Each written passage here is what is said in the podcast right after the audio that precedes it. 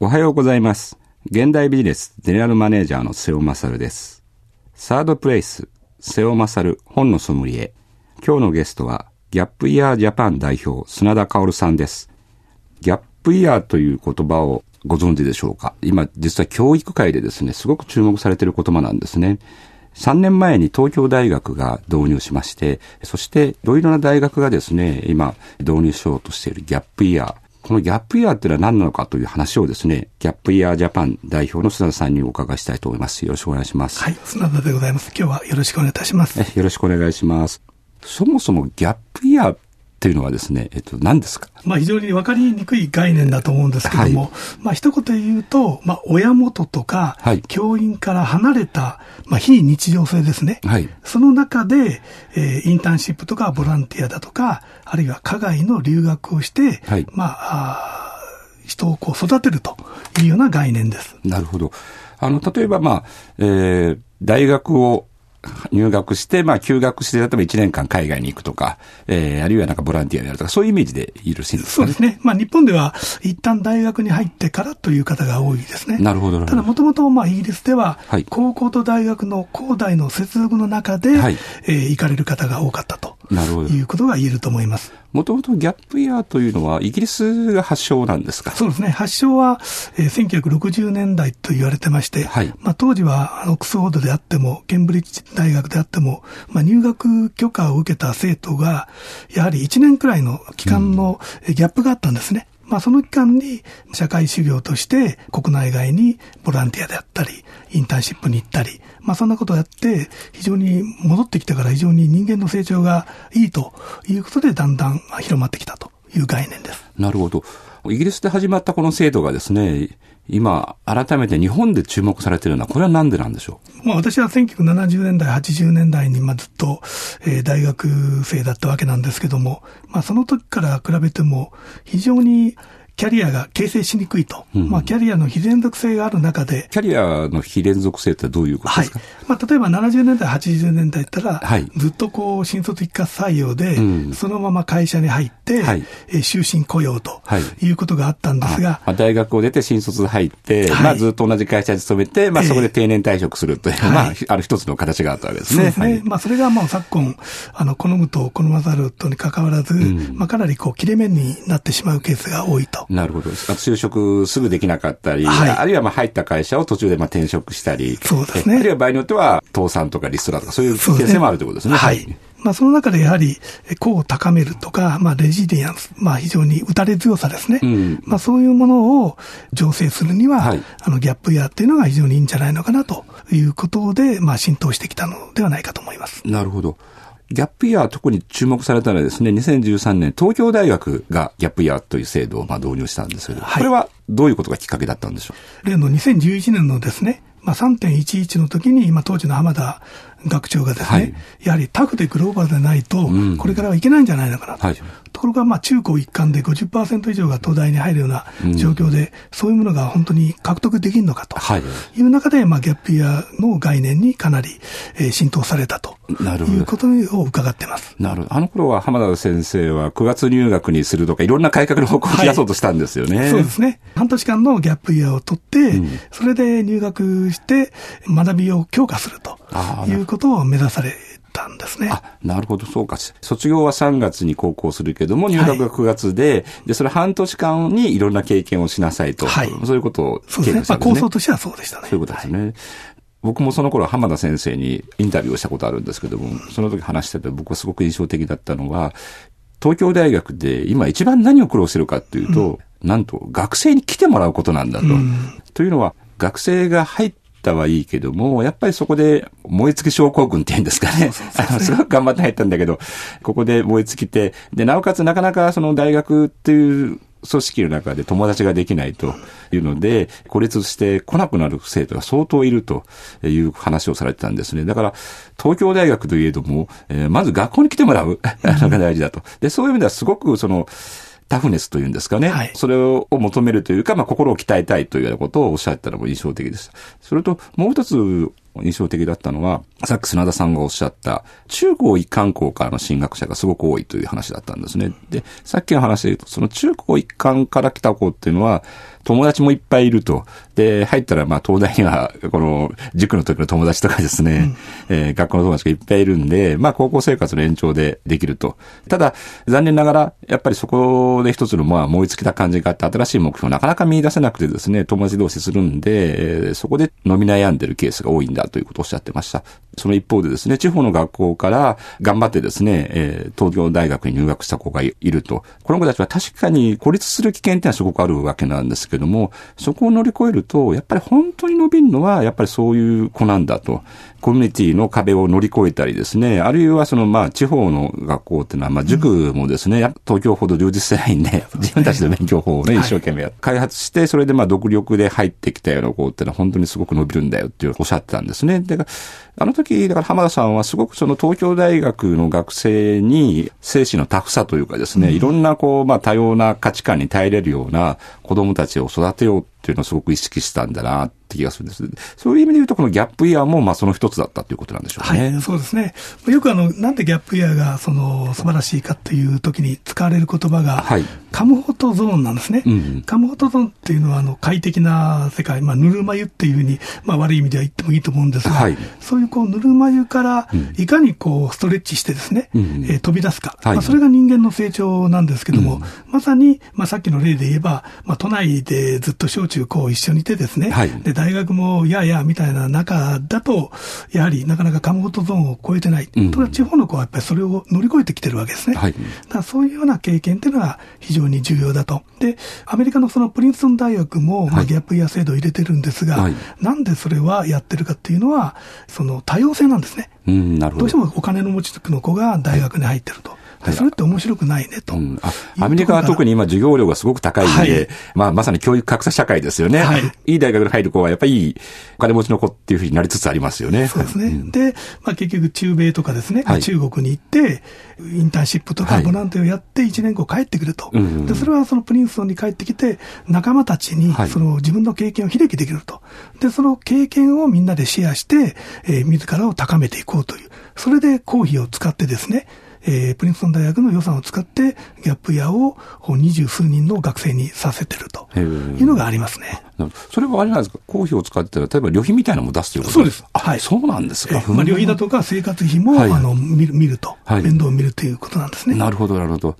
昔、僕も本だ読んだんですけども、はい、あの、ヨーロッパに、そのグランツーリズムの時代っていうのがあって、はい、それは貴族階級というかですね、まあそういう両家の子女が、えー、まあ大人になる前の成人の儀式として、うん、ヨーロッパ中を旅行させると。そしていろんな経験を積ませるというようなですね、まあそういう風習があったんだと。で、それをまあグランツーリズム、まあ大旅行時代っていうふうな、うんね、言い方をしてたっていうんですけど、はい、やっぱそういう伝統がやっぱヨーロッパにはあったってことなんですね。はいまあ、そういうスピリッツがあって、まあイギリス1960年代に開花したということだと思います。うん、なるほど。実際に日本でギャップイヤーを導入されている学校っていうのは今どれぐらいあるんですか？そうですね。あの、ギャップイヤーという名前を付けてるところと付けてないところがあるんですが、まあ、えー、今度その文科省の予算でですね、はい、まあ、10大学と1短大1高専が、はい、あの、昨年度要するに採択されてですね、はい、えー、予算を持つようになったんで、これはこの1年とか2年で、まあ、12個増えるわけですね。うんうん、12大学増えると。あとは、まあ、国際教養大学とか中京大学とか、か、まあ、大体10大学が今導入をしてます。国際教養大学はすごく今一番注目されている大学の一ですよね。あの、公立大学なんですけども、はい、非常にまあ難易度も高くなってですね、うん、非常な優秀な人材を生み出しているというところで、あの、定評があると思います。なるほどですね。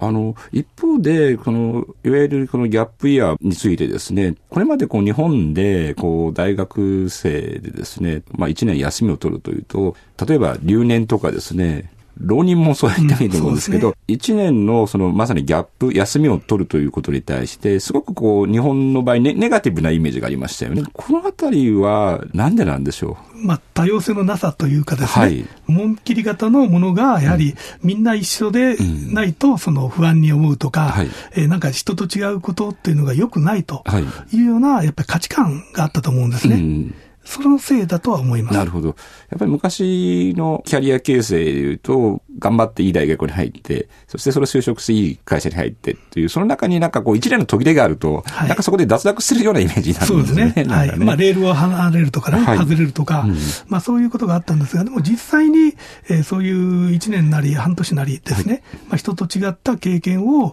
外でやってくると、やはりそれは空白じゃなくてですね、うんまあ、要するにチャンスの喪失であるとはいいうようなことが、まあ、だんだん人事サイドですね、まあ、はい企業で言えば人事サイドも分かってきたということで、まあ、理解が深まってんじゃないのかなというふうに思います。なるほど。あの、日本ではそういう、まあ、ギャップイヤーをですね、実際に使った学生さんですね、あどういう活動をされてるんでしょうか？社会体験と就業体験が非常に多いんで、はいまあ、社会体験というのはボランティアですね。はいうんまあ、例えば被災地もそうですし、はいあの高齢者のケアもそうだと思うんですが、まあ、そういうボランティアであるとか、あとインターンシップですね。うんこれも NGO から一般企業まで、まあ、そういうところであのインターンシップを行っていくと。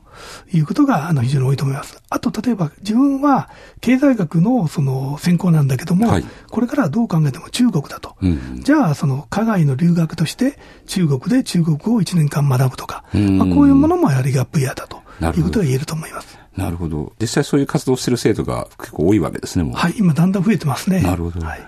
あの、ギャップイヤーという制度ができてなくても、やっぱりそういう活動をしてた学生さんってやっぱりいたんでしょうか？こうイギリスっていうのは制度というよりも、はいむしろこう文化として成り立ってきたんですね。はい。だけど、まあ、アメリカとか日本は非常に、えー50年そういう意味じゃ遅れてるわけで、まあ、制度、大学を起点に制度として定着させることで、まあ、その文化に近づけようとはいいうのが今のスタンスだと思います。なるほどですね。例えばですね、今日本の学生さんで言うと、まあ、そういう経験をしたときにですね、就職についてはどうなんだろうっていうのは気になるところだと思うんですよね。はいで、まあ、大学を結果的に言えば、例えば場合によっては1年間休学したりすることもあるわけで、あの、企業の評価としてどうなんでしょうか？これはもう実はあの2011年にですね、はい。経団連があのグローバル人材のあの提言書を書いてまして、はい。まあその中でギャップイヤーっていうのは非常にこれからプラスに評価していこうということを言われてまして、であと2013年にも2015年にも、まあ、フォローアップでやってるんですが、まあ、非常にあのギャップイヤーをその採用のですね、ポジティブに見ていこうということを書かれてるんで、まあ、それはぜひあのご覧になっていただきたいと思いますね。なるほど。そういう意味で言うと、企業側もギャップイヤーというものを高く評価するようになっていることですね。はい。それやっぱり、一つはやっぱりダイバーシティだとか、そういう観点ですね。それとあと、まあ、BOP マーケット、ベースピラミッドですね。はいはいまあ、こう、最貧国、最貧層のマーケットをこれからこじ上げると。なるほどいうような中でですね、えボランティアとかインターンシップを途上国でやってるケースが非常に多いんで、うんそういう親和性があるんだと思います。なるほど。まあ、例えばバングラデシュとか、まあ、アフリカのようなはいアフリカだとか最貧国ですよね。はいまあ、そういうところで、こう、要するにすごく、えー安い製品なんだけど、まあ、大量に入れるものを作るという、そうですねあの、ボトムピラミッド、はい BOP ビジネス。まあ、そういうのをするのに、こういう経験がある方が、やっぱり企業にとって必要になってきてるということですね。なるほどそういう。ことだと思います。砂田さんについて改めてお伺いしたいんですけども、宇都宮大学で特任准教授で、キャリア教育を担当されるということで、はい。えっと、宇都宮に引っ越されたんですよね。そうですねはい。ずっと東京でお茶の水で活動されてたんですけど、はい。い、かがですか現地に行かれて？まだあのね、4月からなんで、1ヶ月も経ってないんですけども、まあ非常にこう、フレッシュな、はい。あの感覚になれて、あの非常に今は楽しんでおります。なるほどですね。あの、今のその大学におけるこのキャリア教育ですね、これ、課題は何ですか？まあ、ギャップやとも関係するんですが、はいもう一本道じゃなかなかない時代だと思うんですね。うん。で、自分がやっぱりこうずーっと一本道でいようと思っても、はい。リストロがあるかもしれませんし、はい。それからまあ、私はまあ女性のまあ大学院にいますので、まあどうしても出産とかですね、はい育児だとか、最近は介護っていうのもありますよね。はい。で、そういうもので、もうキャリアがその分断される可能性も非常に出てきて、なるほどまあ、それをどういうふうにこうマネージするかとはいいうことが圧倒的に1970年代、80年代よりもん非常に変数が多くなってると思うんですね。なるほどねだからこそこうシミュレーションとか、はいみんなで一緒に考えるとか、はいそういう意味で非常にキャリア教育っていうのは重要かなというふうに考えております。なおかついろんなこう経験をすることもすごく大事っていうことですね。そうですね。まあ、どうしても今の子っていうのは、ネットで知ったかぶりというかですね。はいはい。まあいろんな情報が入ってきますから ね。でも実際にはこう、 real experience っていうか、はい。実体験っていうのは本当重要ですよね、うん。それが本当なのかどうかっていうのを、はい。自分が確かめるということが重要だと思います。なるほどですね。では、こういう新しい時代を生きるですね、若い人たちに向かって、綱田さんのおすすめの本というのがありましたら教えていただけますか？読む本としてですね、ええ。えー、Google でギャップイヤー白書と入れていただくと、はい、Google で検索するわけですね。はい、ギャップ白書。そうするとですね、はい、私どもの20ページくらいのあの書物がですね、現れてくるんで、うん、まあそれをこう無償で読んでいただけるんで、うん、まあそれが非常にいいのかなと。なるほど。書店に行かなくても無料で、無料でウェブで読めると本ということですね、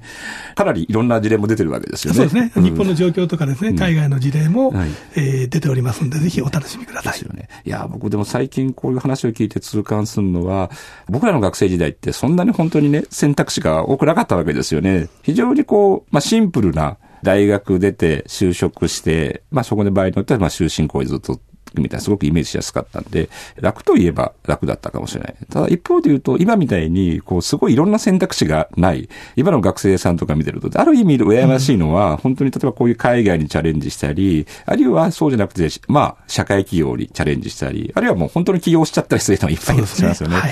そういう意味で本当なんか、いや、もう一回学生やり直したいなと思うぐらい、なんか多様な時代ですよね、本当に。確かに。